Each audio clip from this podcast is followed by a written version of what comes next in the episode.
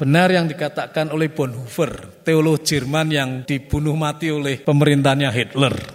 Anugerah yang murahan itu adalah kalau khotbah tentang pengampunan tanpa pertobatan, baptisan tanpa disiplin. Dan tidak apa-apa, tidak usah melakukan semua-mua, pokoknya baptis, gampang saja. Nah, perjamuan kudus tanpa pengakuan dosa. Ikut saja perjamuan kudus, tidak mau persiapan pengakuan dan sebagainya. Absolusi tanpa personal confession, tanpa pengakuan dosa pribadi, tapi minta absolusi diampuni kalau dalam tradisi Roma Katolik itu. Anugerah yang murahan itu adalah anugerah tanpa pemuritan, anugerah tanpa salib, anugerah tanpa Yesus Kristus yang hidup dan inkarnasi. Yesus inkarnasi, Yesus mengosongkan diri menjadi manusia, mengambil jalan derita, jalan salib supaya kita dibebaskan dari maut. Jadi bukan anugerah yang murahan,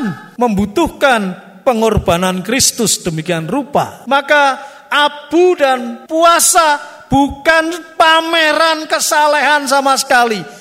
Tapi hari ini kita berkata, Tuhan, aku merendahkan diri di hadapanmu. Tuhan, aku tidak layak. Tuhan, inilah aku, aku mohon rahmatmu.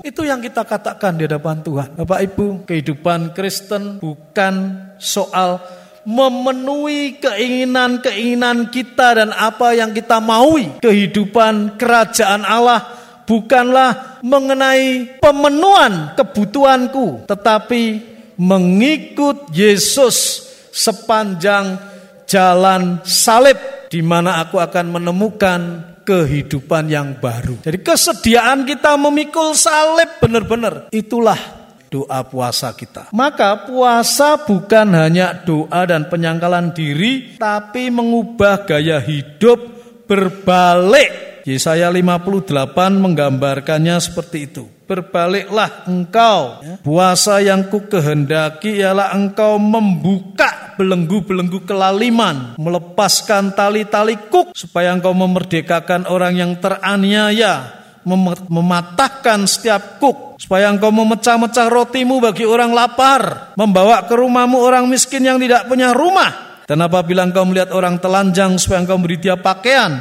dan tidak menyembunyikan diri terhadap saudaramu sendiri. Pada waktu itulah terangmu akan merekah seperti fajar, lukamu akan pulih dengan segera, kebenaran akan jadi barisan depanmu, dan kemuliaan Tuhan barisan belakangmu. Engkau akan disebut sebagai yang membangun reruntuhan yang sudah berabad-abad, memperbaiki dasar yang diletakkan oleh banyak keturunan. Engkau akan disebutkan yang memperbaiki tembok yang tembus. Semoga ini akan menjadi bagian dari kehidupan. Jadi kita lihat hati kita dengan jujur. Seperti lagu yang kita nyanyikan. Oh Allahku jenguklah diriku. Ya. Diminta memeriksa diri kita sendiri. Ujilah hati dan pikiran. Aku telah berdosa dan cemar.